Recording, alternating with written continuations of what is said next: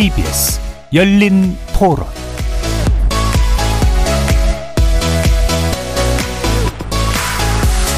안녕하십니까. KBS 열린 토론 정준희입니다.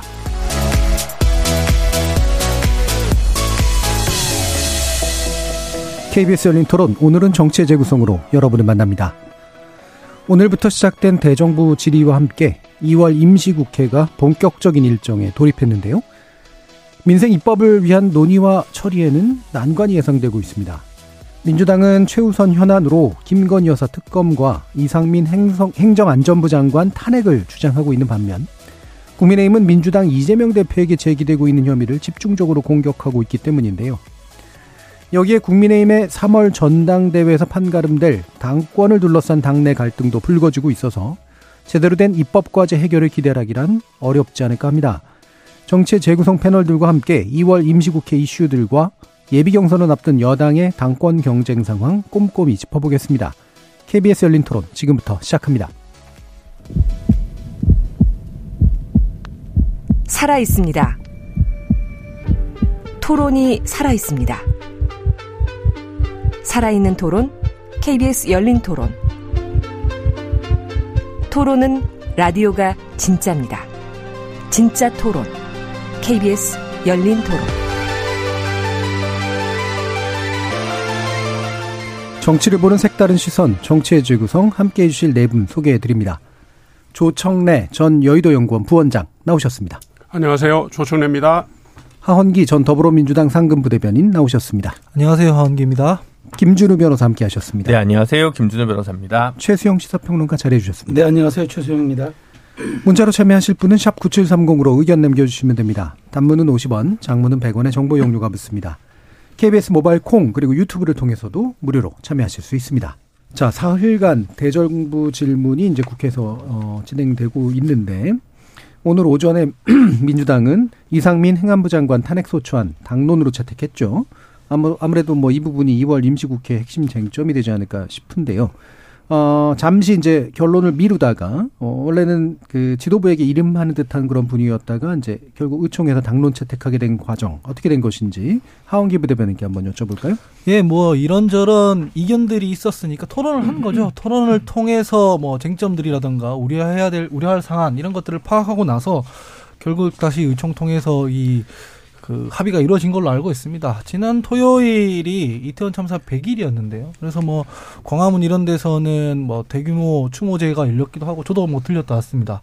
근데 이제 실제로는 본질적으로는 그래요. 이상민 장관에 대해서 국정조사 같은 것들이 다 끝났는데 그 과정에서 어떤 문제가 있는지가 다 드러났습니다. 이를테면은 뭐 재난 기관 주관하는 장으로서 뭐 중앙 뭐 사고 수습 본부를 설치해서 이런저런 매뉴얼에 따라 조치를 했었어야 되는데 그런 시행령들을 위반했다거나 이런 것들이 드러났는데 실제로 대통령실 혹은 대통령은 아무런 조치를 취하고 있지 않습니다. 근데 이 부분에 대해서 사전에 할 수 있는 절차적인 부분들은 민주당에서 이미 다 요구를 했고요. 국정조사도 했고 뭐 해임 건의안도 제출했고 그럼에도 불구하고 대통령실에서 아무런 뭐 반응이 없기 때문에 네. 다음으로 할 수 있는 것은 당연히 탄핵 소추안밖에 없다라고 결론이 모아졌고 여기에 대해서 뭐 헌법재판소에서 이거 기각하면 그럼 어떻게 되는 거냐 음. 이런 우려가 있는 건 사실입니다. 하지만 그건 헌재에서 결정할 일이고요. 네. 국회에서는 국회의 책임을 다하는 차원에서 행정부가 잘못하면 그걸 견제하고 감시하는 게 입법부의 일이지 않겠습니까? 그래서 국회는 국회 나름대로의 책무를 다한 것이다. 우리 왜 비유하자면 검찰에서 혐의가 있으면은 수사하고 기소를 합니다. 그렇다고 해서 재판에서 무조건 이기는 건 아니거든요. 네. 그거는 재판에서 따져봐야 될 문제고 혐의가 있다 그러면 그걸 따지는 건 또 수사기관들의 일인 것처럼 국회는 이 부분에 대해서 뭐 그 국정조사 보고서에도 담았던 만큼 이상민 장관 파면에 대해서는 뭐 불가피하게 어쩔 수 없이 하는 게 맞다라고 이제 의견이 모아졌기 때문에 추진하는 것이다라고 이해해주면 좋을 것 같습니다. 예, 여기에 대해서 이제 아마 다른 분들의 평가도 한번 들어볼 텐데 일단은 저기 야당의 야권이 이제 그 참여하는 듯한 그런 모습이긴 한데 아, 민주당의 주도이긴 합니다만 지금 정의당이나 이런 데서는 또 어떻게 보고 계신지 이런 얘기도 한번 좀 들어봤습니다. 네, 일단 지금 문제는 김건희 특검이랑 같이 좀 추진한다는 부분이 예, 예. 약간 이제 민주당으로서는 이재명 방탄용이 아닌가라는 좀 프레임을 스스로 자처하는 부분이 좀 예. 있는 것 같거든요. 이제 그건 이거대로 하고 저건 저거대로 결을 좀 따르면 될 텐데 뭔가 정치적 공세용이다라는 의혹을 좀 괜히 자처한 게 아닌가 싶어서 좀 안타깝거든요. 음.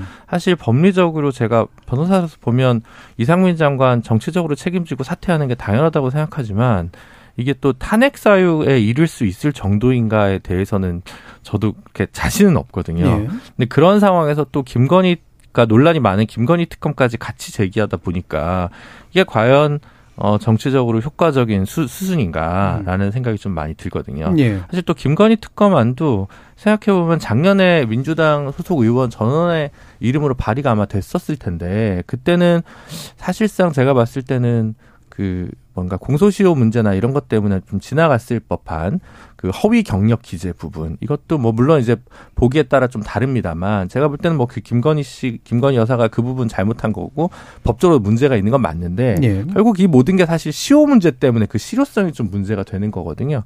그래서 그런 부분들이 좀 아쉬운 점이 좀 있는 것 같고 음. 어 탄핵은 뭐 어차피 과반수면 되기 때문에 장관 탄핵 같은 경우는 대통령 탄핵이 아니니까 아마 뭐 무리 없이 탄핵 소추까지는 할 수 있을 것 같은데 또 법사위원장이 그걸 또 어떻게 적극적으로 네. 할지 이런 여러 가지 부분들이 좀 남아서 어, 뭐, 그리고 그런 부분들 때문에 사실 저는 좀, 어, 이게 민주당에서 어, 쓸 수 있는 가장 좋은 정치적 수였을까에 대해서 음. 좀 어, 물음표가 없습니다. 예, 네. 알겠습니다. 자, 그러면 조청래 부 원장님 평가해 주시죠. 예, 지금 뭐 탄핵 소추를 발의하는 거는 민주당 의석수로도 가능한데 예. 지난 며칠 동안 왜 갈팡질팡 우왕좌왕했나 예, 이걸 예. 살펴보시면 민주당의 현재 고민을 저희가 읽을 수 있다고 음. 봐요. 첫 번째는 그 헌법재판소에서 조금 전에 우리 하 대변인께서 말씀하셨는데 그 탄핵의 사유를 입증하는 문제요. 헌법이나 법률을 중대하게 위반한 사항이 있는가를 입증하는 문제가 쉽지 않아서 민주당 내에서도 감론을박한 거 아닙니까? 예. 그다음에 두 번째는 어 헌법재판소 탄핵 가결 이후에 국회에서 탄핵 가결 이후에 헌법재판소로 넘어가면 이상민 장관의 직무가 정지되는데 그 상당 기간 동안에 행정 공백이 불러올 민심 위반, 국민들의 불평, 불만을 민주당이 안을 수 있는가 그 문제고요. 예. 세 번째는 지금 우리 그 김 변호사님께서 말씀하셨지만은 탄핵의 소추위원인 뭐 말하자면 검사격의 인사가 법사위원장인데 지금 국민의힘 김도우 의원이 하고 예. 있습니다. 그래서 헌법재판소의 탄핵 절차가 제대로 되겠나 음. 하는 의구심을 민주당 내에서도 많이 가지고 있었던 걸로 저는 이해합니다. 예. 그리고 탄핵 절차가 진행이 되면 이게 결론이 언제 날지 모르지만 대개 내년 총선 전에는 나지 않겠어요? 예. 그때 만약에 이게 에, 어, 헌법재판소에 의해서 뭐 부결되거나 하면 이 후폭풍을 민주당이 어떻게 막으려고 하는 건지 제가 볼 때는 지금 민주당이 하도 급해서 이재명 대표의 사법 처리 문제나 이 등등이 있어서 민주당 내부 핵심 지지층을 결속시키기 위한 목적으로 강수를 두는 게 아닌가 하는 예, 시선을 예. 보고 있습니다. 그래서 내부 결속용이다라고 네. 이제 일단 보시는 거고 그 강수라고 표현하신 건 그래서 아까 얘기하신 네 가지 정도 이유를 대셨는데 어, 민주당 안에서도 사실은 그 부분에 대한 회의가 좀 있을 것이다 이렇게 보셨어요? 네, 최평론가님. 네네. 그 뭐 저도 기본적으로 말씀에 동의하고. 음. 그 이런 것 같아요. 그러니까 지금 민주당 입장에서는 정말 그 양날의 검을 받아들이는 사, 상황이 돼버린 거예요. 네. 그러니까 사실은 저는 원래 해임 건의안 발의할 때 제가 저는 그때 여기 이 저 열린 토론에서도 얘기했지만 해임 건의안 비겁하다. 대통령 안 받을 거 뻔히 알면서 왜 하냐. 차라리 자신 있으면 탄핵 소추안 가라라고 네. 얘기했는데 정말 탄핵 소추안을 갔습니다. 음. 근데 갔는데 말씀하신 대로 이제 이거는 사실 이제 헌법재판소가 어떻게 판단하냐에 따라서 민주당이 정말 어마어마한 후폭풍에 뭐 몰아 그 닥칠 그런 경우도 있는데 중요한 건 지금 그 후과를 따질 정도로 지금 뭐 그게 여유로운 상황이 아니라는 거죠. 그래 지금 더더군다나 이제 김건희 특검 같이 묶어서 간다는 민주당의 전략은 일단 이 이상민 장관 탄핵에 대해서 둘 수 있는 여러 가지 문제들에 대해서 같이 이제 좀 뭉뚱그려 가보자는 어떤 그런 좀 전략도 있는 것 같아요. 예. 그래서 이제 어쨌든 과연 이것이 전략으로 유효하냐 이 부분에 대해서는 뭐 민주당 내에서 감론을박이 있었으니까 뭐 알아서 그건 당론으로 처리했겠죠. 그럼에도 불구하고 저는 지금 이제 한 달 후면은 어쨌든 국민의힘이 이제 당권 경쟁이 마무리되면서 단일 대우를 형성할 텐데 뭐 이 부분이 이제 그 언제쯤 헌법재판소에서 가결될지 제가 결정할지 모르겠으나 네. 저는 이게 이제 계속 옥죄어 올 거라고 생각을 해요. 음. 이제 어쨌든 이제 아, 국민의힘이 당권 경쟁을 마무리하고 3월 8일이든 12일이든 이제 새 지도부를 출범시키면은 시계는 총선 전국으로 흘러갈 텐데 네. 이러한 점들이 과연 이재명 대표의 단일 대우 형성이라든가 당내 구심력이라든가 여러 가지 정치적 결집의 효과는 있겠으나 이것이 정말 민주당의 외연 확장이라든가 그다음에 음. 중도로서의 진출 이런 부분에 얼마나 효과적으로 작동할 것인가 그러니까 너무 눈앞에 이익에 눈이 멀어서 조금 그 이 말하자면은 아, 총선에 여러 가지 유효하게 지렛대로 쓸 수 있는 그런 전략들을 소진해 버린 건 아니냐. 그리고 네. 이제 이런 점들이 민주당이 여기서 이상민 장관에 대해서 만일 이제 현재가 뭐 부결시켜 버리거나 이제 인용 결정을 안 내려 버리면은 저는 그때부터는 이상민 장관이 사실상 정치적으로든 법적으로든 날개를 한거 아니겠습니까? 윤 대통령이 통치에도 저는 힘이 네. 실어주고 네. 이런 점들은 과연 민주당이 이렇게 조급하게 처리했어야 하는지 현상과 상황은 이해가 됩니다만은 그럼에도 불구하고 1년 남은 총선까지 지켜보는 어떤 장기적 전략에서 중장기적 전략에서는 매우 저는 좀그 좀 말하면 하책을 둔 것 아닌가라는 네, 생각입니다. 저는 생각이 좀 다른 게 이게 국정조사가 없는 상황에서 해임 건의안도 안 내고 그냥 탄핵 소추안부터 내고 그런 상황에서 헌재에서 기각을 당해버리면 도대체 민주당이 방금 너무 근시안적으로 지금 순간의 이익 때문에 이 너무 급하게 가는 거 아니냐라는 비판에 직면할 수 있을지 모르겠습니다만 네.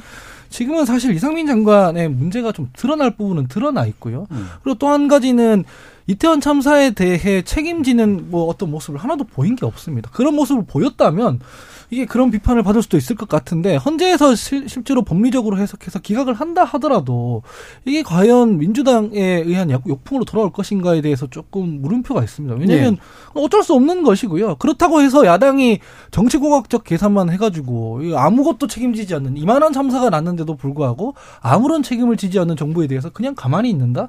나중에 어떻게 될지 모르니까 차라리 이상민 장관 저기 앉혀놓고 뭐 비난만 한다.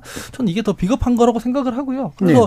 할수 있는 부분에 대해서는 저는 최대한 뭐 하는 게 맞다라고 생각합니다. 예. 그러니까 저도 저도 얘기는 이제 그랬으니까 이제 감론을박을 했겠죠. 우리가 네. 이제 지도부에 이름했다가 다시 의총으로 갔다가 하면서 여러 가지 이런 우리가 지금 했던 얘기들도 아마 당에서 충분히 아마 비공개로 논의가 됐을 겁니다. 이제 그럼에도 불구하고 제가 얘기는 이제 이제 앞으로 한 달 후에서부터 시계 방향은 총선에 시계로 흘러갈 텐데 거기에서 과연 이제 이런 점들이 유효했느냐 하는 점들은 이제 뭐 결과적으로 나타나겠지만 뭐 제가 평론하는 입장에서 놓고 봤을 때는 어 물론 이제 그런 당위성도 있었고 이렇게 하지 않으면 야당으로서의 책무방기라든가 이런 어떤 정치적인 약간 그 지지층으로부터 비난도 있었을 겁니다.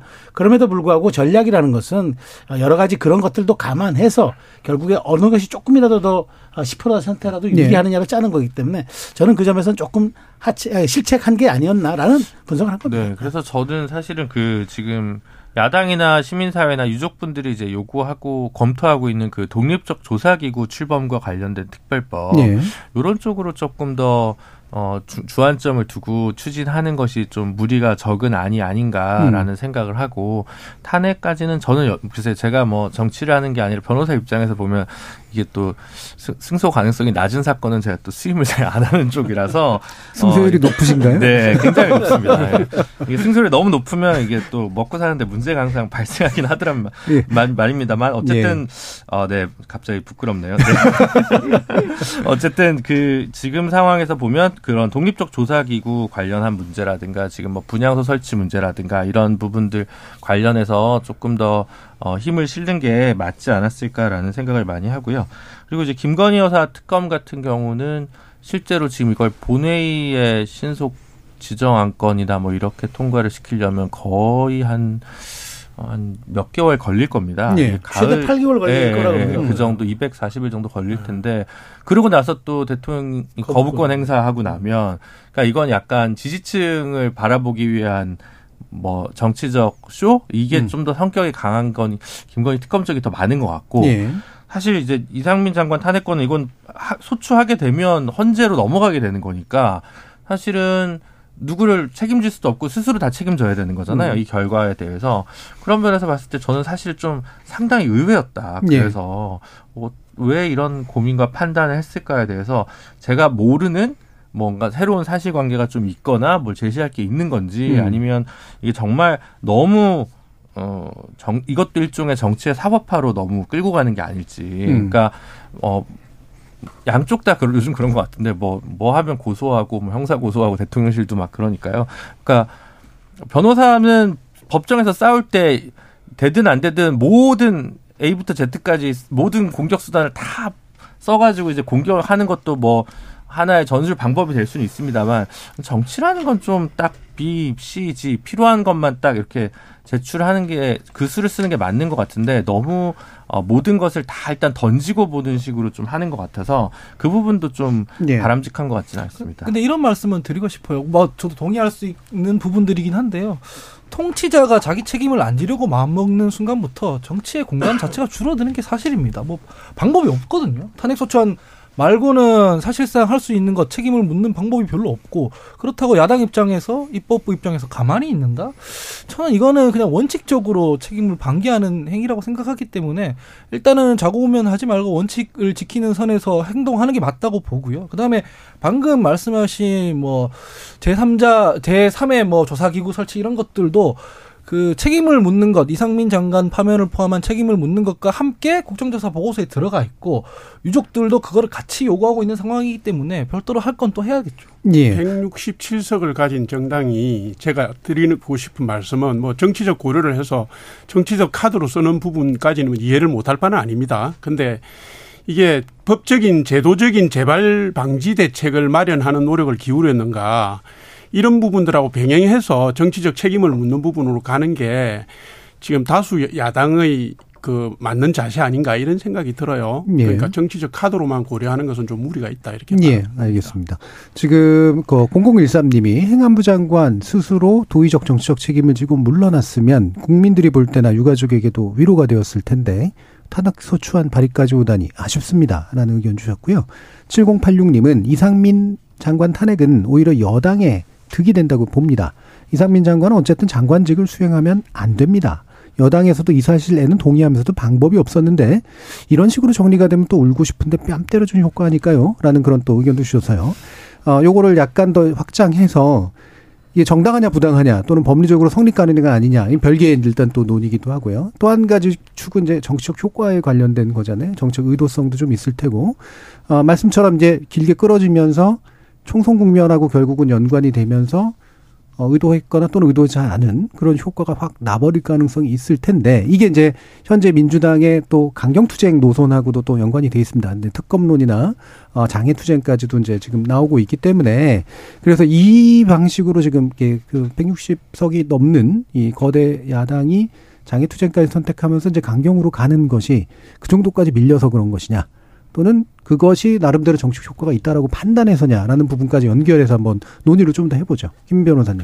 네. 그래서 저는 사실 그 장애투쟁에 대해서 전통적으로 반대하시는 평론가분들이나 뭐 학자분들이 되게 많습니다. 네. 어쨌든 네. 원 내에서 대의제 안에서 좀 이 갈등이 조정되고 조율되는 게 맞다 이런 의견을 주시는 분들이 많지만 저는 정당이 지역이나 뭐 사회운동과 결합할 수 있다고 생각할 때면 자회투쟁 그 자체를 배관시하거나 벽관시할 필요는 전혀 없다고 생각합니다. 네. 다만 뭐 조 부원장님께서도 말씀 주셨지만 이 과반수 의석을 넘는 정당이 거리에 나갈 때는 뭔가 이게 좀 생경하다는 생각이 좀 많이 네. 들거든요. 이게 물론 야당이긴 합니다만 조금 다른 식의 어떤 법안을 가지고 어 이야기를 할 수 있는 충분한 의석수가 있는 단순 과반이 아니라 어, 167석의 우호적인 야권 무소속 어, 의원님들이나 아니면 때로는 필요하다면 정의당과 공조를 해서라도 이제 어, 입법 권력을 충분히 행사할 수 있는 상황에서 어, 장외로 이렇게 가는 부분에 있어서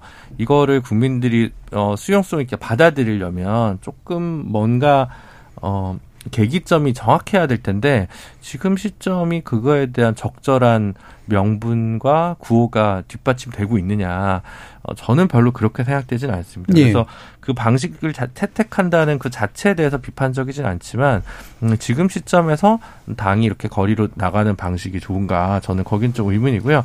다만 최근에 그 오히려 이런 부분은 민주당이 잘 가고 있, 다는 생각이 들었는데 김성환 정책위 의장이 최근에 예. 인터뷰한 걸 보니까 이제 양곡관리법을 상임위까지 다시 통과를 시킨 다음 본회의에 올리겠다는 거예요. 그러니까 음. 지금 상임위에서 통과된 다음 법사위에서 60을 잡혀 있다가 다시 상임위로 돌아오면 네. 5분의 3 통과해서 본회의로 가는 부분과 관련해서 뭐 그 안전 운임 일몰제 문제라든지 양곡관리법 문제라든지 공영방송 민주화 법률이라든지 또는 노란봉투법 이 정도가 좀 라인에 좀 올라와 있는 것 같은데 음. 이런 방식으로 민주당이 입법 성과를 내고 그에 기반해서 다음 총선에서도 비록 야당이지만 우리에게 의석을 많이 준다면 우리가 충분히 또 개혁 입법 할 수 있다로 예, 예. 설득하는 방식이 지금 필요한 거 아닌가. 근데 음. 지금 음.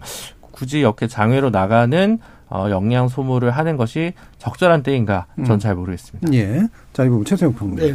그러니까 저희가 그 이제 정치가 광장으로 나갈 때 필수적인 조건이 있습니다. 예. 그러니까 휘발성이 있는 이슈와 함께 나가야 됩니다. 그래야 대중이 반응돼 줍니다. 우리가 역 사례를 놓고 봤을 때 이제까지 뭐 2000년대 거슬러 올라가서 효순 미선 사건서부터 쇠고기 광우병 예. 파동 어, 그 어떤 그 그다음에 이제 뭐 탄핵에 이르기까지 우리가 역사 그 역사의 굴곡들을 이렇게 쭉 놓고 보면은 굉장히 말하자면 우리 삶에 직결된 문제, 네. 정의에 대한 문제라든가 어떤 정통의 정권 정통성에 대한 문제라든가 우리 삶에 직결된 어떤 민생의 문제라든가 네. 이렇게 아주 피부에 밀접하거나 혹은 우리가 어떤 정의적 측면에서 반응할 수 있는 그런 어떤 휘발성 높은 이슈와 함께 결합이 될 때 정치가 거리로 나갔을 때 이게 대중이 반응했거든요. 이번에 이제 6년 만에 나갔다고 하는데 그래서 정말 민주당이 신경 많이 썼더라고요. 뭐 내부적으로 보니까 인원도 좀 동원하고 체크하고 뭐 네. 이렇게 해서 갔던데 뭐 저, 저는 뭐 6년 만에 나가니까 그런 준비성은 인정합니다만은 그러나 너무 준비가 전 소홀했다고 봅니다. 음. 무슨 민생 집회입니까? 민생이 뭐 남대문에서 나옵니까? 민생은 사실은 다 법과 제도로 국회 안에서 나오는 거 아닙니까? 네. 그리고 꺼내놓은 게 검찰 탄압한다고 얘기하잖아요. 그리고 검찰 탄압한다 얘기하고 그다음에 이재명 대표는 나를 짓밟더라도 민생은 챙기라고 앞뒤가 안 맞는 얘기거든요. 그래서 저는 이런 점들이 저는 이제 그러면 그럼 앞으로도 계속 그런 거리로 나갈 것이냐. 저는 이제 이런 거죠. 민주당에서 아직도 민주당의 유령처럼 떠돌고 있는 게 강경파들의 저는 의견이라고 봐요. 그러니까 어쨌든 이재명 대표로 단일 대우로 가다가 갈 때까지 가보고 사법부의 재판이 어떻게 진행될지 검찰의 기소가 어떻게 진행될지 어쨌든 끝 갈 때까지 가보고 그때 이재명 대표의 어떤 위험함이 감지되거나 어떤 법적으로 문제가 있을 때 우리가 반응해 보자라고 하는데 네. 이거 참 제가 보기엔 이건 온당한 사례 사례 깊은 생각들이 아닌 거죠. 음. 그러니까 저는 최소한 나고 가려면은 그러니까 이제 뭐 급하게 꺼내 드는 게 이제 이상민 탄핵 네. 그다음에 뭐 김건희 여사 특검 이런 거지 꺼내 들어서 버무려서 간단 말이죠. 대중이 반응하기를 좀 원하면서 그러나 대중이 반응하지 않아요. 왜냐하면 여론조사 상에서도 이재명 대표가 적법하게 지금 수사받고 있는 거라고 얘기하는 게 대부분 과반이 넘어요.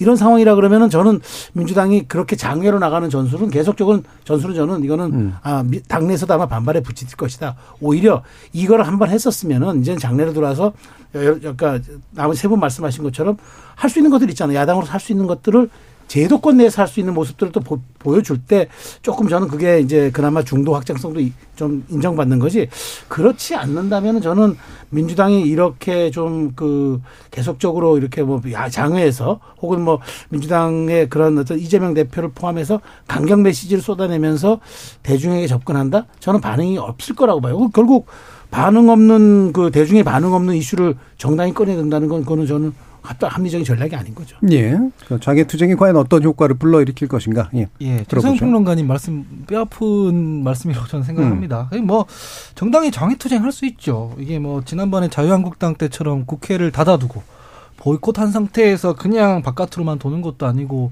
평일에는 국회에서 뭐 의정 활동하면서 네. 뭐 주말에는 시민들과 함께 한다. 이건 좋은 얘기입니다. 근데 문제는 내용이거든요. 지금 이 열린 토론에서도 이 장애투쟁이 온당하냐 아니냐 이 방법론에 대한 얘기만 하지.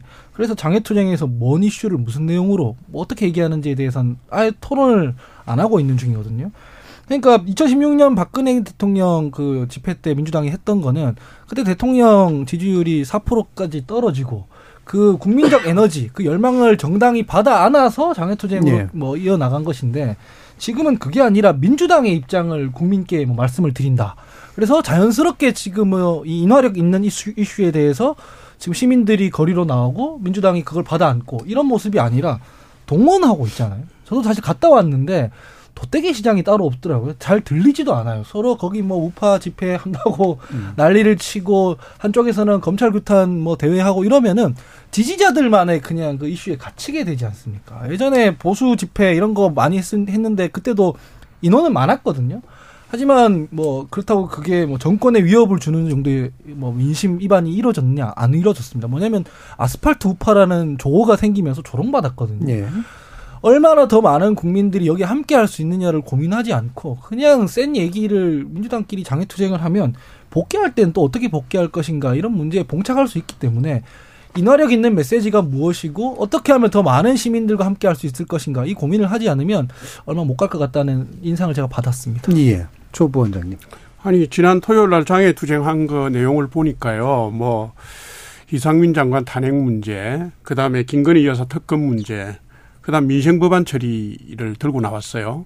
들고 나왔고 이재명 대표가 나를 죽이더라도 민생은 살려달라 뭐 이렇게 말씀하셨는데 이게 뭐 아까 말씀하신 것처럼 장외 집회라는 것은 도저히 국회라는 틀 안에서 안 될 때 국민을 직접 설득하러 나가는 거 아닙니까? 그런데 제가 보기에는 국민 설득이 아니라 지지층 설득 결집이었다고 보여졌고요.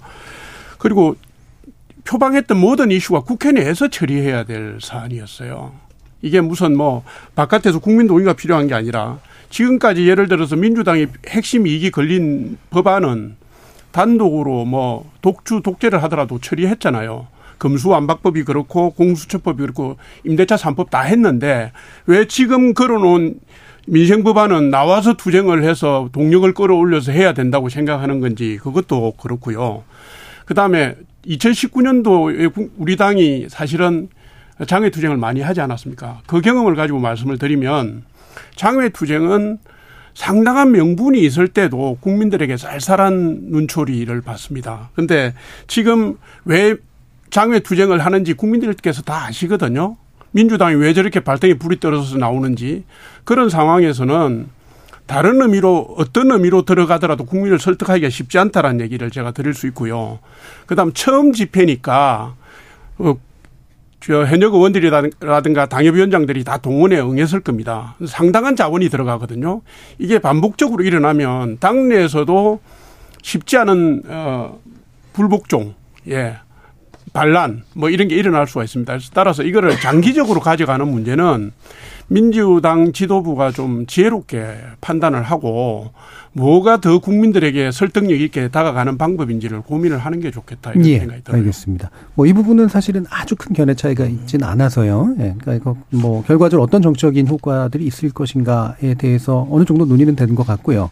이 부분은 좀 짚어봐야 될 것 같아서 자 대통령 관저 결정에 역술인 천공이 개입했다라고 하는 그런 의혹 제기가 예전에도 있었는데 이번에 이제 전 국방부 이제 대변인이었던 분의 저서를 통해서 얘기가 나오면서 어, 얘기가 좀 커지고 있습니다. 그래서 지금 민주당은 어, 청문회 개최를 요구를 하고 있습니다.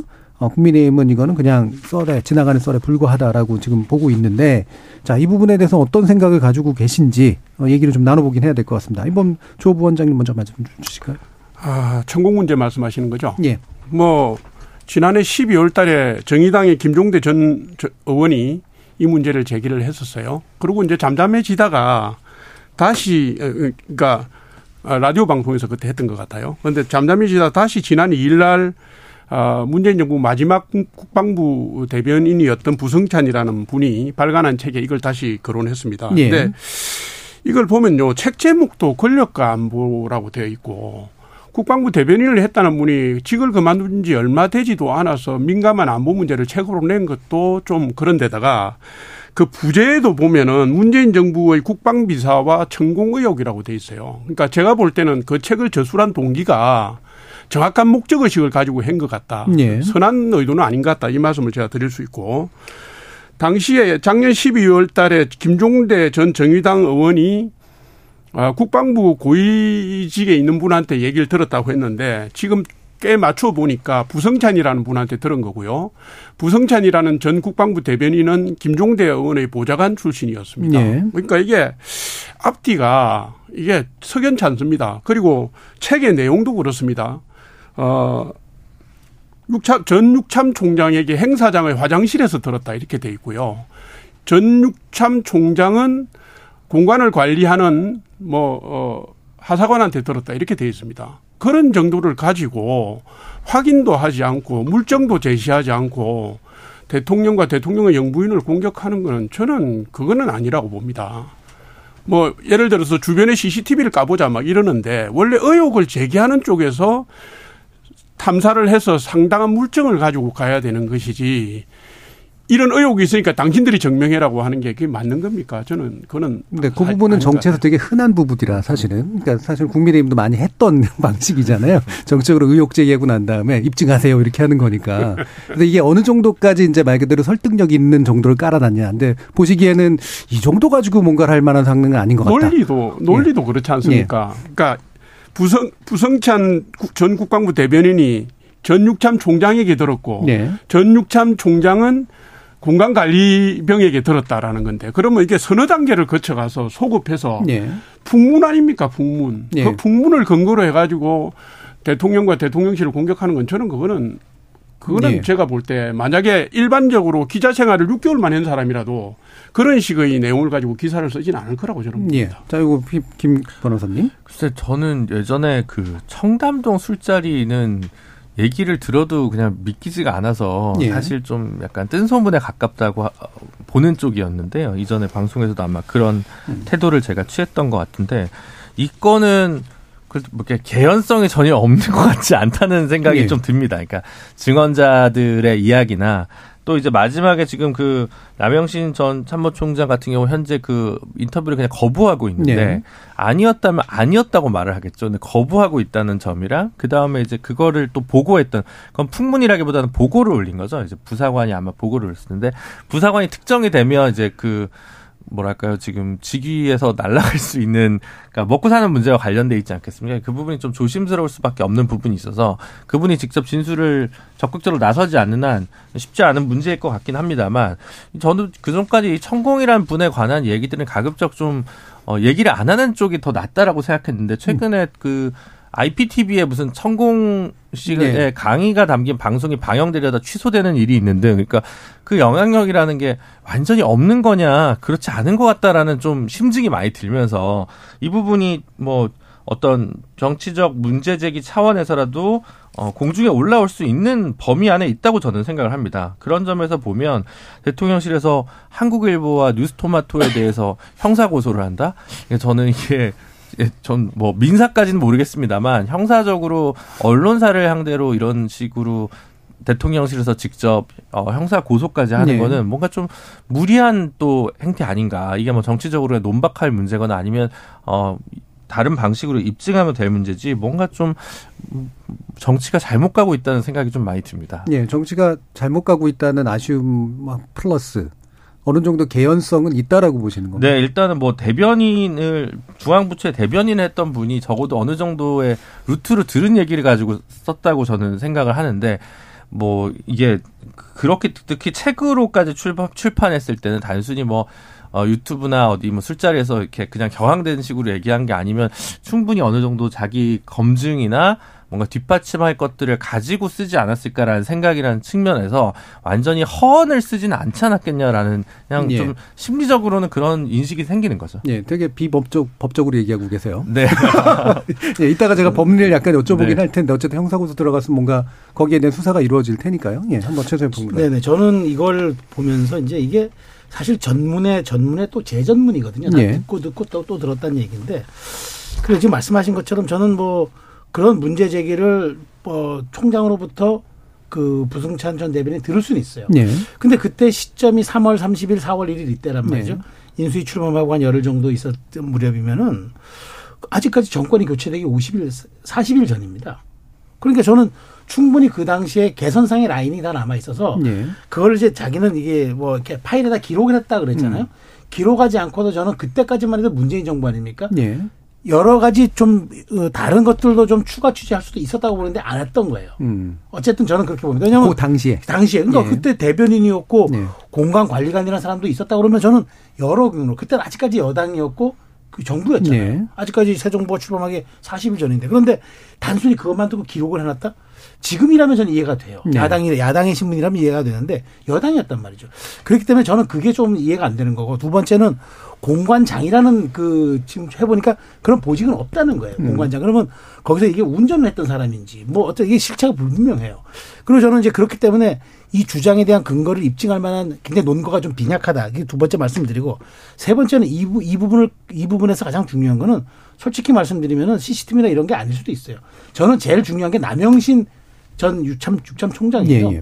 육군 내장까지 하신 분이 이렇게 비겁하게 뒤에 숨으시면 안 됩니다. 나와서 정확하게 밝히시면 돼요. 네. 그분이 사실은 전문을 들은 사람, 전원을 최초의 예. 전원을 들은 사람이기 때문에 제일 입증할 수 있어요. 그리고 그 당시 그분도 육군, 현역 육군 참모총장이었어요. 네.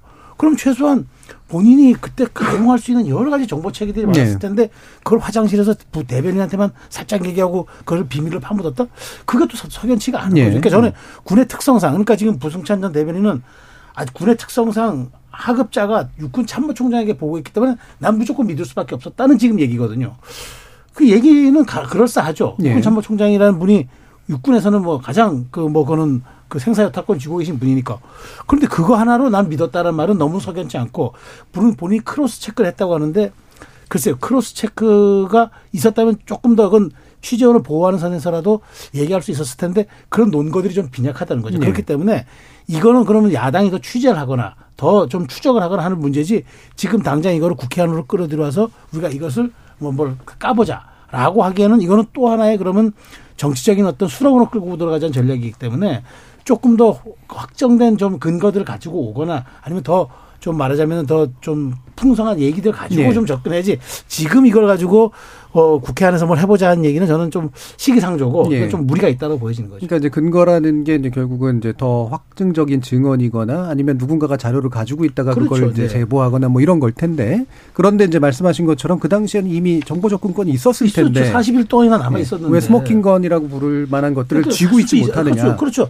충분히 저는 할 수 있었다고 봐요. 예, 예. 그러니까 저는 그럼에도 불구하고 그 우리 최수영 평론가님 언론인 출신이고 대통령실 경험, 청와대 경험도 있으시니까 아마 계셨으면 한국일보랑 뉴스토마토도 형사 고소는 하지 말자고 분명 보고서를 올리셨을 것 같거든요. 제 영역이 아니라서 그런데 이거를 예. 북문, 수, 북문 수준의 내용을 그대로 좌시했을 경우에 계속 2차, 3차, 4차 가공이 일어나요. 근데 행사고발을 했기 때문에 수사기관에 의해서 밝혀질 수밖에 없지 않겠어요? 특히 남영신 참모총장이 하사관으로부터 보고를 받았는데 구두보고를 받았을 리는 없을 거고 군대 속성상 문서보고를 받았든지 했다면 그 증거가 남아 있을 것이고요. 수사해 보면 알겠죠. 네. 저는 어그 최성 평론가님 말씀 이게 설득력 있는데 개인적으로 근데 이걸 풍문이나 전원이라고 하는 건 물타기라고 생각합니다. 왜냐면은 이게 내가 한동훈 장관이랑 뭐 대통령이랑 청담동에서 술 먹는 거 봤다. 첼리스트 뭐 이런 얘기는 풍문이죠. 이거는 취재해서 확인해야 됩니다. 근데 이 경우는 계급장 달고 있는 군인이 개선상에서 보고를 한 겁니다. 예. 그러면은 이게 말씀이 맞으면 군기강 영망인 겁니다. 허위 보고했으면은 이거 문책해서 징계해야 되는 것이고 이게 전원이다 썰이다 끝날 일이 아니에요. 이런 정도면은 당연히 문책해야 되는 것이고 이런 보고가 있었는데도 육- 육군 참모총장이 그때 뭉개고 넘어갔다. 이것도 기강이 해이한 거거든요. 그래서 이거 그냥 뭐 정치적 뭐 다툼일 뿐이야 이렇게 넘어갈 일은 저는 아니라고 생각합니다. 일단은. 예. 왜 그런 보고를 하고 그때는 왜 뭉갰으며 지금은 그러면은 어 왜 이걸 가지고 얘 그냥 썰이라고만 하고 제대로 확인을 안 하는가? 이 확인을 하는 과정에서 뭐 CCTV를 보든지 아니면 추가 취재를 하든지 추가 증언을 확보하든지 해가지고 사실관계를 밝히는 게 이제 우선이라고 생각을 합니다. 이 요구를 여당도 해야 되고 야당도 해야 된다고 생각해요. 군에서 이런 일이 벌어진 거는 이거는 그냥 그냥 넘어갈 일은 아니지 않습니까? 이게 첫 번째고 두 번째는 이 천공이라는 분이 저도 방송에서는 얘기를 안 했지만 대선 그 이미 경선 진행되는 과정에서도 제가 아니라 일반 시민이 아니라 같은 후보였던 유승민 당시 후보에 의해서도 이 이름이 오르락 내리락 하면서 비판을 했었습니다. 그때 뭐라고 했냐면은 이거 보도까지 된 내용이고 유승민 당시 후보도 아예 자기 SNS에 썼는데 윤석열 대통령이 그 막 비판을 받으니까 격앙돼가지고 유승민 후보한테 이랬다는 거 아니에요. 정법은 그런 사람 아니다. 네가 한번 보면 알 거 아니냐. 이랬다는 거 아니에요. 그렇기 때문에 이 천공이라는 사람들 사람이 대통령에게 실제로 어느 정도든 영향력을 미치고 있었을 것이다라는 건 풍문 수준이 아니라 사람들이 다 이 생각은 하고 있지만 말은 안 하고 있는 부분이 하나가 있고 예. 두 번째로는 이분이 직접 아예 공식적으로 인터뷰에 나와서 언론 인터뷰에 나와서 내가 코치해주고 있다. 혹은 뭐 내가 대통령 지도자 수업하고 있다 이런 얘기를 했거든요. 근데 그게 사실이 아니면 이 부승찬 대변인 고소고발하는 게 아니라 대통령 참칭하면서 이 국정 혼란 초래하는 이런 천공 쪽에서도 뭔 쪽에도 뭔가 조치를 취해야 되는데 안 하고 있다는 겁니다. 그 허위 사실 얘기하면은 그렇게 막 그 강경하게 아주 그, 그 긴급하게 고소 고발하는데 그러면은 천공이 하는 얘기는 허위 사실이 아니란 얘기인가? 가만히 놔두지 않습니까? 그렇기 때문에 이 열- 의혹이 자꾸 확산되는 면이 있다. 이걸 원칙적으로 아닌 건 아니라고 하고 실제로 허위 보고가 군에서 벌어졌으면 여기에 대해서는 원칙적으로 조치를 취하고 이러면 되는데 정치적 수사로 자꾸 뭉개고 있거든요. 이게 저는 지금 상황에서 이 의혹을 더 부풀리고 혼란을 초래하는 일이라고 생각합니다. 예, 알겠습니다. 자, 이 부분은 아직까지는 뭐 사실은 이제 더 추가적인 증거나 이야기를 가지고 할 건 아니기 때문에 과연 어느 정도 이 해법이 사실은 그래서 그래서 청문회를 하자인지 그러니까 알아서 수사에 맡기는 정도로 하잔지 이 부분에 대한 논의가 필요하긴 합니다만 이 정도로 일단 정리하고 이후에 진행 상황 보면서 나중에 또 한번 토론해 보도록 하겠습니다. 권혁호 님이 그럼 군대에서 허위 보고를 했다는 말씀인가요? 일병이나 이병도 아니고 총장한테 허위 보고 상식적인 일은 아니라고 봅니다. 라는 그런 말씀 주셨는데 어떤 의미인지는 정확히는 잘 모르겠지만 이 부분에 대한 문제 제기도 일부 있었습니다. 자, 일부를 통해서 어 지금 2월 임시국회 진행되는 과정에서 실제 민생 입법과는 사실은 좀 무관한 이유, 이유를 가지고 대립하고 있는 여야의 상황에서 한번 짚어봤습니다. 여러분은 KBS 열린 토론과 함께하고 계십니다. 토론이 세상을 바꿀 수는 없습니다. 하지만 토론 없이 바꿀 수 있는 세상은 어디에도 없습니다.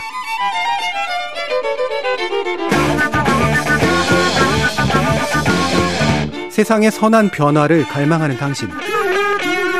정답이 아니라 질문의 힘을 믿는 당신.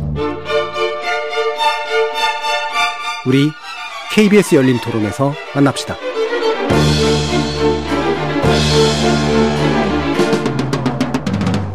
KBS 열린 토론 정치의 재구성 2부 최수영 시사평론가 김준우 변호사 하원기 전 더불어민주당 상근부대변인 조청래 전 여의도 연구원 부원장 이렇게 네 분과 함께 여당에서의 당권 경쟁 관련 쟁점 짚어보도록 할 텐데요. 자, 지금 음 전당대회 선거관리위원회 국민의힘 측에 예비 심사를 거쳤습니다. 그래서 당대표 후보 6인 그리고 최고위원 후보 13인의 명단이 발표됐습니다. 어, 천하람 변호사 원래 월요일마다 같이 합니다만 이 후보에 포함되면서 미디어 노출이 더 많아지고 있는데 오늘은 보지를 못하고 있습니다. 자, 그래서 지금 일단 예비 심사 과정의 결과를 가지고도 여러 가지 논란들도 좀 있고 그래서 현재와 같은 이제 그 과정을 거친 게 좀 어떻게 좀 보시고 평가하시는지 한번 최생 평론가님 말씀 해 주시죠. 네, 네. 저는 사실 지난주 이 자리에서 천하람 변호사랑 같이 방송했는데 3일 뒤에 이제 출마 선언에 네, 네. 풍문이 돌더니 바로 5일 후에 네. 선언을 했죠. 그래서 저도 사실 놀랐는데 왜냐하면 여기서 헤어지면서 그런 징후들을 같이 느꼈겠지만 네. 전혀 감지 못했는데 갑자기 그런 전격적 출마. 그래서 저는 이렇게 봅니다.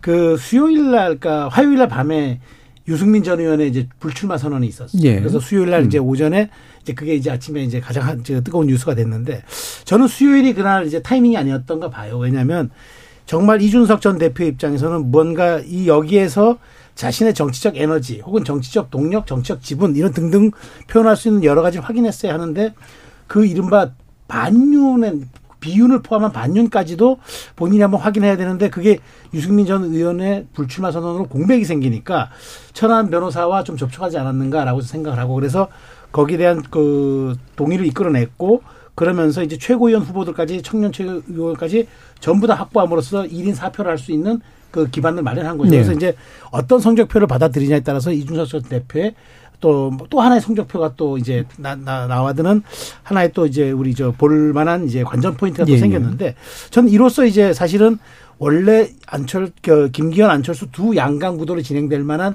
좀 약간 밋밋했던 구도에 예. 약간의 균열이 왔지만 이 균열이 저는 매우 커질 수 있다고 봐요. 음. 그래서 지금은 친윤, 범윤, 비윤의 구도로 저는 이제 이 선거가 3파전, 그러니까 3파전으로 진행된다. 셋이 일정한 뭐 수치적 경합을 겨룬다는 측면이 아니라 그런 구도 싸움에서 놓고 본다 그러면은 저는 이제 이렇게 봅니다. 저 일단 여기에서 그 황교안 후보도 이제 말하자면 유력 당권 그러니까 저 좀 약간 그 그나마 좀 이제 차 차오르는 그런 후보긴 한데 그럼에도 불구하고 저는 어 1차 투표에서 물론 이제 다른 뭐 윤상현 후보, 조경태 후보도 있습니다만은 1차 투표에서 황교안 천하람 후보가 얼마나 득표냐에 따라서 네.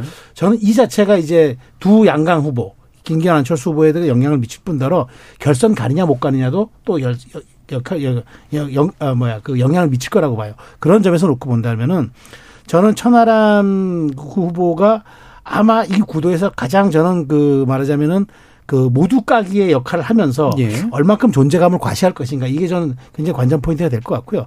어찌됐든 어찌됐든 지금 양강 구도로 좀 밋밋하게 진행될 뻔한 그 사안이 대통령실에 약간 그 어쨌든 정무수석이 개입함으로써 메시지를 내므로써 대통령실의 약간 개입과 그다음에 그 천하람 그 후보의 등장으로 인해서 뭐랄까 좀 밋밋했던 구도가 조금 그나마 예. 흥행성을 갖춰갈 수 있을까라는 좀 기대감을 갖게 하는 그런 지점이 있는 것 같습니다. 예. 리베로의 등장인데 리베로 하기엔 좀 몸집이 크긴 합니다만 예. 리베로는 또 감독이 있어야 되잖아요. 네. 누군가 이렇게 딱 그, 그렇죠. 교체 선수 있어야 되고 어떤 설계가 있고 있는지 모르겠습니다만 한번 평가 들어보도록 할게요. 흥미롭죠. 그러니까 예. 예전에 전 방송을 제가 딱 세 개 하는데 예. 두 개를 천 변호사랑 같이 예. 해요. 그래서 가끔 농담으로 당 대표 안 나가냐고 음. 뭐 이런 얘기를 몇 번 했었는데 이게 실무화될 줄은 본인도 사실은 예상을 못했겠죠. 다른 한편으로 보면 이준석 대표가 참 안철수 대표를 좋아하지 않는구나라는 생각이 그냥 놔두지 않는다. 네. 네. 그러니까 사실은 10일 2주 전에 뭐 이준석 대표랑 안철수 대표가 그 뭐 유튜브 행사 언론 행사인가요? 거기서 이제 마주쳤을 때뭐 네. 느슨하게 뭐 공감대를 표시한 거 아니냐 이랬더니 며칠 후에 이준석 대표가 SNS 상에서 안준 어, 안철수 대표 돕는 일은 없을 거다라는 취지의 메시지를 남기기도 했었거든요. 네. 그래서 거기서 보면 뭔가 이준석 대표가 어 천하람 변호사를 뭔가 좀 음, 부추기거나 이제 출마를 좀 권유하긴 했을 거다라는 짐작을 좀 네. 그렇죠. 네. 그렇게 되는 건 분명한 것 같고요. 사실은 천하람 변호사도 늘 친이로 분류되는 것에 대해서 그렇게 기꺼워하는 쪽은 저는 아니었던 예, 예. 것으로 알고 있는데 예. 본인만의 어떤 색깔을 좀 내고 싶어하는 음. 어, 정치인으로서 당연한 어, 생각들이 좀 더 강했는데 어쨌든 이 기회에 한번 물기를 타보자고 결단한 것 같습니다. 예. 그래서 어, 재밌는 장면인 것 같은데 다만 이전에 전당대회 룰이었으면 저는 천하람 변호사가 뭐 3등 내지 4등을 무난하게 안착할 수 있을 거라고 음. 생각합니다만 2년 전 선거만 해도 1차 경선에서는 어 국민의힘 같은 경우에 당원 50 여론조사 50, 당원 여론조사 50, 국민 여론조사 50% 이런 식으로 했는데 지금은 책임 당원 6천 명을 데리고 설문조사를 하는 방식이다 보니까 이게 진짜 어떻게 설계가 되는 건지 음. 이 그걸 좀 가늠이 잘 안 되더라고요. 예. 이게 좀 뭐 어, 생각하기에 따라서 조금 음, 위험한 성, 그 방식이다라는 생각도 좀 들고, 음. 그래서 이 결과가 잘 가늠이 좀 안 되는 것 같아요. 당원, 물론 당원 내에서도 지역이라든가 세대라든가 이런 것들을 다 배분해서 여론조사를 돌리는 방식으로 가중치나 보정치를 두긴 하겠습니다만, 10% 이하의 지지율을 가진 후보들 같은 경우 이게 많이 튀기 때문에, 과연 이제 어, 4등 안에 무, 무난히 안착할 건지 그리고 기존의 방식이면 훨씬 더 많은 득표력을 보여줬을 텐데 과연 그만큼 될 수 있을지. 거꾸로 그 부분이 황교안 전 대표에게 오히려 또 유리한 부분은 있지 않을지. 왜냐하면 기존의 그 대선 후보 당시 경선 때 4인의 황교안 후보가 못 들었단 말이죠. 네. 1차 컷오프는 통과했지만 2차 경선에서 떨어졌던 후보인데 이제 와서 4등 안에 갑자기 든다? 큰 변화가 없는데 물론 다른 후보들이 약하다라는 맥락도 있겠습니다만 기존의 여론조사나 국민 여론조사 비율이 높았다면 저는 황교안 대표가 4등 바깥이어도 이상할 게 없거든요. 근데 지금 변화된 당원 100%의 여론조사가 또 다를 수 있기 때문에 황교안 대표의 어, 4강 진출 가능성을 다들 이제 높게 보시는 것 같아요. 근데 그게 예. 정말 민심에 부합하냐 그것도 좀 잘 모르겠습니다. 예. 그러니까 기준 문제가 좀 얘기가 나와서 네. 안 그래도 지금 이제 이렇게 압축한 것에 대해서 이제 반발하시는 분들도 좀 있고 그러니까 이게 혹시라도 당내 분란이 생길 수도 있고 그래서 한번 당 안의 이야기를 먼저 한번 좀 들어보도록 할까요? 그 일단 일단 지금 뭐 기준 그 음. 1차로 걸른 거에 대해서는 뭐 당내에서 별다른 음. 예, 후보들의 반발이 있지만 당내에서는 별다른 여론이 네. 형성되고 있지는 않습니다. 음. 그러니까 이게 지금 이제 판 자체가 지금 천하람 변호사 얘기를 많이 하셨지만 음. 이게 흥행 요소가 많이 올라갔어요. 예, 예, 예. 이게 변동성이 많이 커지고 그렇죠. 변동성이 커지니까 대중들이 관심이 집중되잖아요. 음. 더더군다나 천 후보가 등단하자마자 여론조사에서 한 4위로 나오는 결과들이 네. 나오니까 이게 굉장히 재미있어진 거죠. 음. 그리고 이제 그 국민의힘 선거인단 중에 이준석 대표 체제 때 들어왔던 분들 20대에서 40대 사이 그다음에 약간의 중도 보수 성향 혹은 수도권 성향을 가진 분들이 기존에는 사각지대에 머무는 네, 네. 안 보이는 말하자면 예. 배제되는 그런 느낌이었는데 이 부 이 부분들을 흡수하는 후보가 네. 생겼고 그 문제를 두고 경쟁하는 체제도 만들어졌어요. 그거는 제가 조금 이따 또 말씀드리겠지만 그리고 스펙트럼도 보면 예를 들어서 중도에서 보수까지 놓고 본다면 제일 왼쪽에 천하람 그다음에 안철수, 김기현, 황교안 이런 식으로 예, 예. 배치가 되지 않겠습니까? 예. 그런데 거기서 자세히 볼 거는 안철수 후보하고 천하람 후보가 지지층을 같이 점하고 있는 부분들이 있어요. 있겠죠. 천하람 후보가 가져 뺏어가는 부분들이 안철수 후보 지지층일 가능성이 높기 때문에 어떤 식으로든지 안철수 후보는 이 천하람 후보를 끌어안으려고 하고 적어도 결선 투표 갈 때까지를 대비해서 이제 뭐 이게 어필을 하는데 음. 천하람 후보 입장에서는 안철수 후보하고 가치 지향이라든가 어 목표가 완전히 달라요. 이분은 말하자면 당내에서 확실한 입지를 굳힌 다음에 뭐 승리하든 못하든 간에 굳힌 다음에 그걸 기반으로 해서 국민의힘 뭐 혁신 카드라든가 뭐 변화 카드를 지금 내려고 하고 있기 때문에 자기들이 안철수 후보하고 섞이는 걸 좋아하지 않는 분위기입니다. 네. 그래서 실제로 이제 전하람 후보하고 안철수 후보가 겹치는 부분이 있기 때문에 만약에 결선 투표에 가면 결국 그게 안철수 후보가 흡수해서 유리한 게 아니냐 이렇게 보는 네. 분도 계신데 음. 조경태 후보라든가 윤상현 후보라든가 한교안 후보라든가 이런 분들의 표는 그럼 어디로 갈 것이냐. 음. 따라서 지금 천하람 후보의 뭐 약진을 가지고 유불리를 음. 섣불리 예, 볼 수, 예, 점칠 수는 없는 상황이다. 예, 역동성은 높아지고 관심은 증대됐는데 네. 현재로서 이제 그 표가 어떻게 될지는 네. 판단할 수 없는 면들이 분명히 있다. 전 뭐 천하람의 승리라고 봅니다. 왜냐면 현재까지는 예, 왜냐면은 그런 부분이 있어요. 제가 지난주 월요일에 이제 낌새를 아무도 못 느꼈다고 하는데 막상 출마기 보도가 나고 나서 이제 그 젊은 분들 국민의힘 젊은 분들한테 얘기를 해보니까 실제로 소위 뽐뿌는 많이 넣고 있었고 예. 그럼에도 불구하고 출마할 생각이 없었는데 이제 유승민 의원이 방금 말씀하신 것처럼 뭐 불출마. 출마 선 불출마 선언을 음. 하면서 공간이 생겼고 급하게 순천 가서 뭐 아내한테 허락 맡으러 가는 중이라고 하더라고요.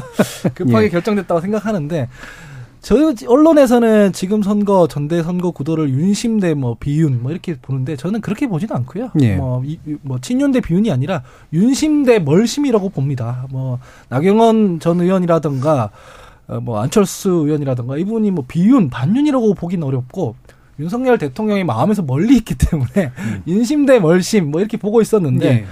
천하람이라는 사람이 끼어들면서 이게 지금 약간 균열이 생기기 시작한 거죠. 그리고 천하람은 천하람 후보는 잃을 게 없지 않습니까? 어차피 순천에서 출마를 하는 상황이고 그다음에 뭐 멀심 윤심이랑 상관이 없어요. 어차피 대통령실에서 제가 알기로 천하람 후보는 내놓은 사람이거든요.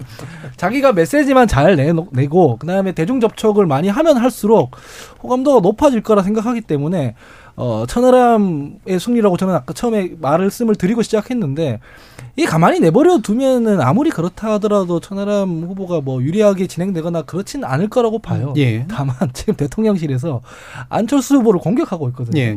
그렇게 해서 또 주저앉히고 질이 멸렬해져 가지고 이 구도를 완전 반윤대 뭐 친윤 진짜 이렇게 만들고 안철수 후보랑 뭐 천하람 후보가 합쳐진다? 그러면 대통령 그 실 친윤들이 설계했던 그대로 안 나올 가능성이 높고 예, 예. 그렇게 안 나오면 그 정당은 과연 어디로 가는 것인가? 음. 그럼 과연 저건 반윤 정당이 되는 것인가? 예. 이런 포인트를 갖고 제가 지켜보고 있습니다. 예. 저는 좀 묘하게 황교안 대표가 약간 수혜주가 아닐까라는 생각을 어. 해봤는데요. 예. 아니 왜 그러냐면 천하람 변호사가 등판을 해서 지금 이제 CBS에서 조원 CNI의 의뢰에서 2월 3일부터 5일부터 진행해서 국민의힘 지지층 384분에게 물어서 나온 6일날 발표된 여론조사 자세한 결과는 중앙선거 여론조사 심의위원회에서 나옵니다만 이제 36.7%가 안철수 후보고 이제 32%가 김기현 후보고 예. 이제 9%대 황교안, 8%대 천하람 변호사인데 음. 이게 어 이래도 이래대로 결선 투표 없이 가는 게 더 좋은 거 아니야? 마지막에 황교안, 김기현 단일화 해야 되는 거 아니야? 유권자 단일화 해야 되는 거 아니야? 라는 생각을 할 수 있는데 아 어차피 이제 4분지계 정도 됐으면 음. 결선 투표는 가는 거니까 신념 있게 황교안에게 찍자 이런 유권자들이 또 나올 수가 있고 네. 그렇게 되다 보면 황교안 대표는 어쨌든 4강 안에서 쭉 전국 레이스를 돌면 아스팔트에서 몇 년 쭉 계시던 부분이 어쨌든 본 무대에 다시 정치적 복권을 하는 거니까 이게 왜 이제 완전 완전 삼자 구도였으면 끝까지 오히려 이제 마지막에 죽는 표다라는 방식으로 해서 결선 투표 없이 끝내자라는 여론몰이가 또 됐을 텐데 이거는 예. 그대로 가는 게 아닌가라는 생각이 한편으로 들고요. 그리고 제가 뭐 몇 주 동안 그렇게 얘기했는데 이 모든 원인은 김기현 대표가 원내대표가 지지율이 안 나와서 생긴 문제다. 예. 이토록 화력을 대통령실과 용산에서 뽑아주는데 지금 또 이 CBS 여론조사에서 이거 가지고 또 뭐 불공정하다고 얘기하지는 않을 것 같거든요. 그래서 제가 볼 때는 이거는 김기현 원내대표가 계속 지금 뭐 김연경, 남진 논란부터 해가지고 뭐 수없이 많은 논란만 있고 새로운 뭔가 메시지나 비전, 가치를 못 보여주면서 생겨나 이토록 지지 지원을 받는데 이토록 지지율이 안 나오면 이거 진짜 문제라고 생각하거든요. 그러니까 네. 김기현 대표실 쪽에 캠프에 있는 분들이 남은 지금 이제 한 달 정도 남았죠. 그 기간 동안에 메시지를 어떻게 좀 다시 전반적으로 재정비를 해야 된다. 이 경고 등이 굉장히 풀렸다. 제가 볼 때는 결선 투표 없이 끝나지는 않을 것 같다. 그렇다면 좀 더 길게 보고 당내 역학구도 정리만으로 지금 나경원 어, 전 원내대표 찾아가는 걸로 이게 해결될 문제가 아니라는 걸 본인이 좀 깨닫고 오히려 사실 대통령실도 깨달았으면 좋겠어요. 왜냐하면 예. 국민 여론은 우리 국민의힘 지지하는데 너희 김기현 대표로는 총선 못 갈 것 같아라고 끊임없이 시그널을 주고 있는데 예. 이걸 예. 못 들은 척하고 있는 것 같거든요. 예. 그래서 그 부분이 이제 그래서 제가 여쭙고 싶은 건데 어, 대통령실의 이제 안철수 의원에 대한 반응이라든가 이런 게 나경원 의원까지 뭐 그렇다고 쳐도 결국 이제 막판으로 다가오고 있는 상황에서 이렇게 이제 누구를 배제하는 듯한 말을 한 게 오히려 의도하지 않은 반대 효과가 나서 이를테면 그게 대통령에게 더 큰 정치적 부담이 될 가능성이 높은 이렇게 해서 이제 말 그대로 어 구도가 무너지게 되면 이런데 왜 계속 그럴까? 진짜 그냥 가만히 있는 게 낫지 않을까 이런 생각도 좀 들어서 한번 여쭤보겠습니다. 그래서 대통령실에 네. 지금 개입 어쨌든 뭐 대통령의 워딩으로 한 건 없어요. 그렇죠. 다만 다 네. 전원이고 이제 그것이 언론이 받아 쓰고 음. 하는 과정에서 이제 대통령실의 입장 혹은 뭐 윤 대통령 측 이렇게 이제 보도가 네. 나가는데 어쨌든 대통령이 뭐 당무에 개입은 안 되는 거지만 뭐 일단 기본적으로 대통령도 1호 당원이기 때문에 왜 음. 마음이 없겠습니까? 자기도 호불호가 네. 있는 거고 아까 이도훈 어, 대변인 신임 대변인 백브리핑한 것처럼 1년에 한, 한 달에 당비를 300만 원씩 내는 분인데 이게 전부 그 자기도 역할을 하셔야죠. 그런데 다만 중요한 거는 지금 대통령실이 과도하게 이제 뭐 유승민, 나경원 안철수 이런 식으로 음. 이제 단계별 순차적으로 이렇게 비춰지는 모습들. 그러니까 네네. 네. 사실 정치는 사실의 영역이 아니라 인식의 영역이거든요. 이런 점들이 과연 어떻게 돼, 어, 보일까라는 측면은 좀 부담일 거예요. 그런데 사실 이 문제에 대해서 대통령 실제에서 좀 기분 나빠할 수 있다는 건 저도 인정을 해요. 왜냐하면 음. 연대라는 말은 사실은 우리가 뭐 김장연대 이런 말 한 한 달 전에 썼잖아요.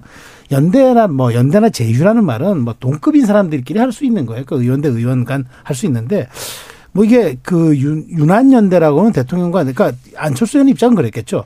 내가 단일화한 처지고 내가 인수위원장도 했으니까 뭐 연대 뭐 쓰면 어떨까 하는 차원에서 토트넘에서 뭐 해리케인과 손흥민의 관계라는 뭐 이른바 이런 이제 비유까지 했는데 어쨌든 대통령실에서는 내가 국가 원수고 내가 국군 통수권자인데 아니 지금 당권에 선거 나온 사람이 나랑 연대한다고?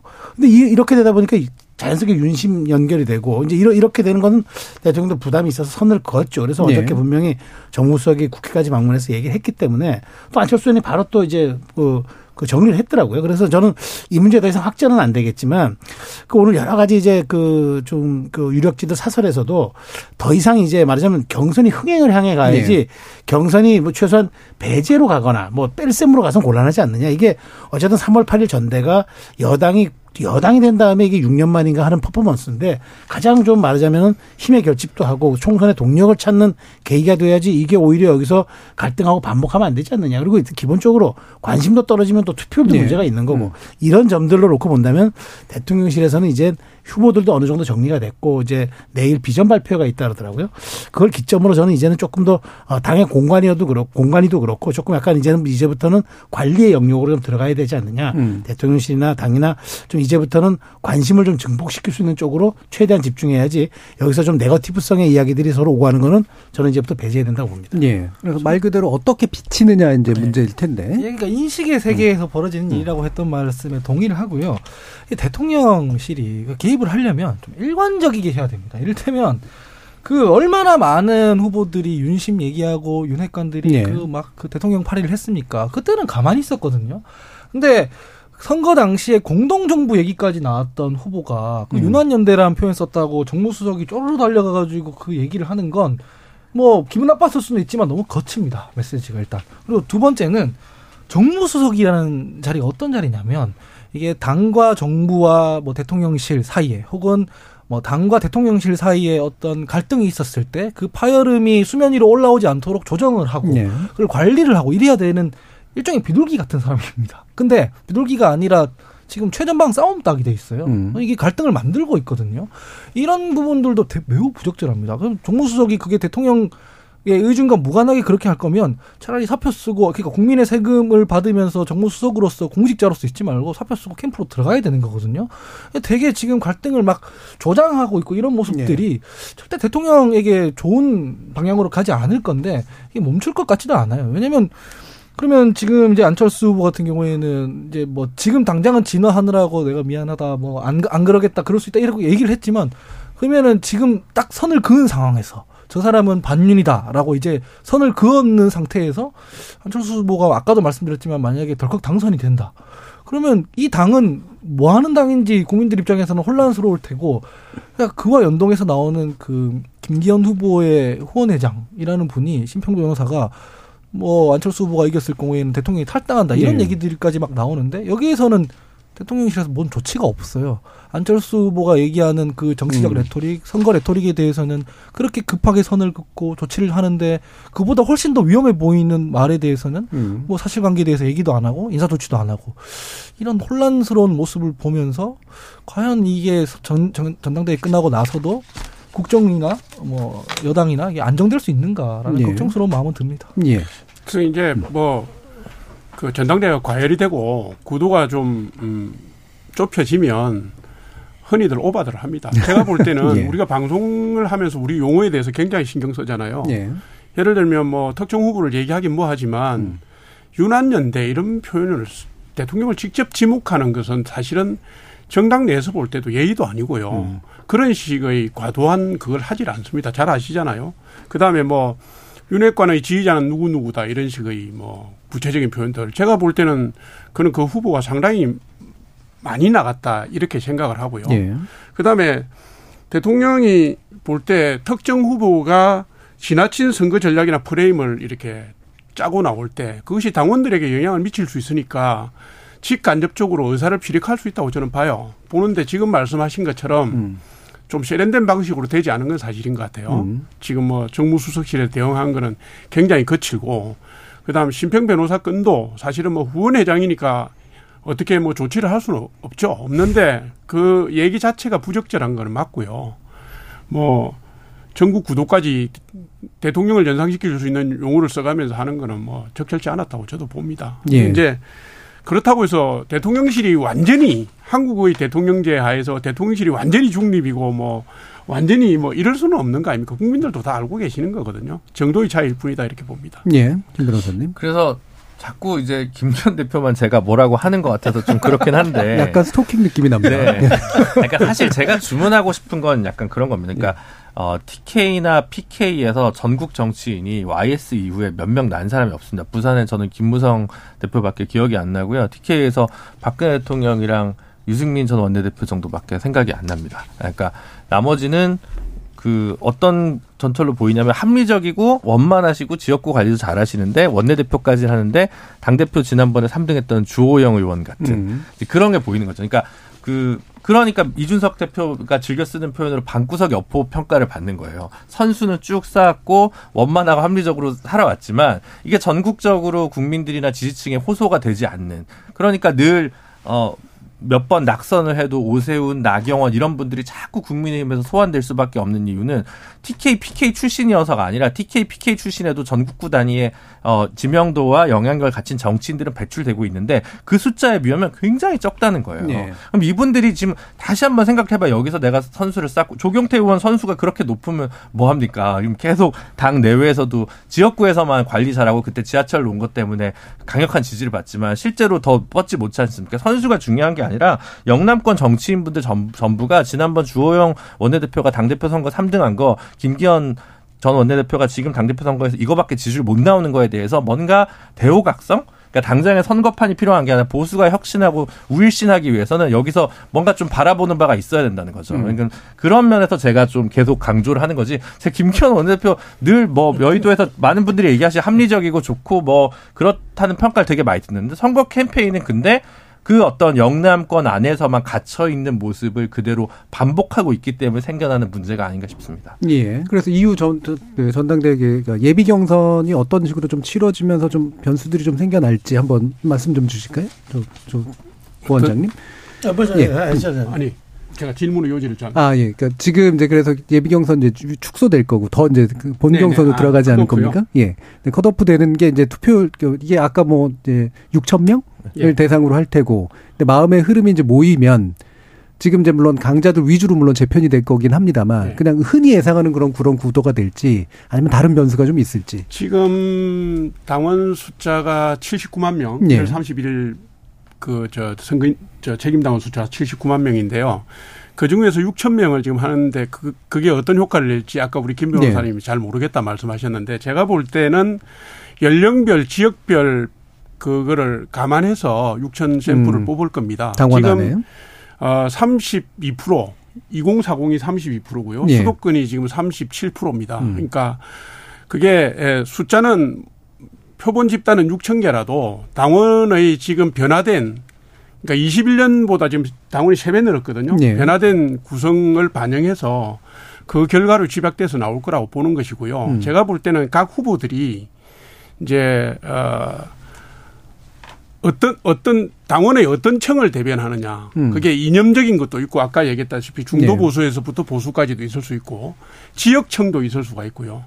그러니까 어떤 청을 대변하는지를 보면 음. 제가 볼 때 순위 안에 들 후보가 대략 그려진다 이렇게 봅니다. 예, 예. 그러니까 어 지금 어 여섯 명 있잖아요. 음. 당 대표는 여섯 명 중에서 어, 이렇게 이렇게 배치를 해보면 입지가 애매한 분들이 있어요. 음. 그분들은 사실은 당심을 얻기가 쉽지 않을 거다. 저도 예. 보고 있습니다. 구체적으로 언급은 안 하셨지만. 네, 네. 자, 최세용 평론가. 뭐 저도 뭐 비슷합니다. 비슷하고요. 네. 이제 저는 이번에 이제 그 부원장님 잘 말씀해 주셨는데 이번에 79만 명을 놓고 보면은 이게 이제 우리 인구 분포와 비슷하게 이제 지역 분포도 돼 있어요. 그러니까 예. 수도권이 가장 많고 그다음에 음. TK하고 PK를 합한 숫자가 수도권보다 한 3, 4% 많더라고요. 음. 그리고 이제 지역 그러니까 연령대별도 별도 이제 매우 고르게 분포돼 있고 해 가지고 그리고 이제 이제는 이게 오더 투표가 안 된다는 거예요. 그러니까 음. 뭐한 일정 부분 있을 수 있겠으나 과거처럼 그렇게 영향력이 많이 많지도 않고 모바일 투표기 때문에 그 현장 투표가 또 없어 가지고 네. 이미 뭐 대통령께서 참석하신다 하더라도 당일날 효과는 아무것도 없어요. 음. 그러니까 등등 이런 것들을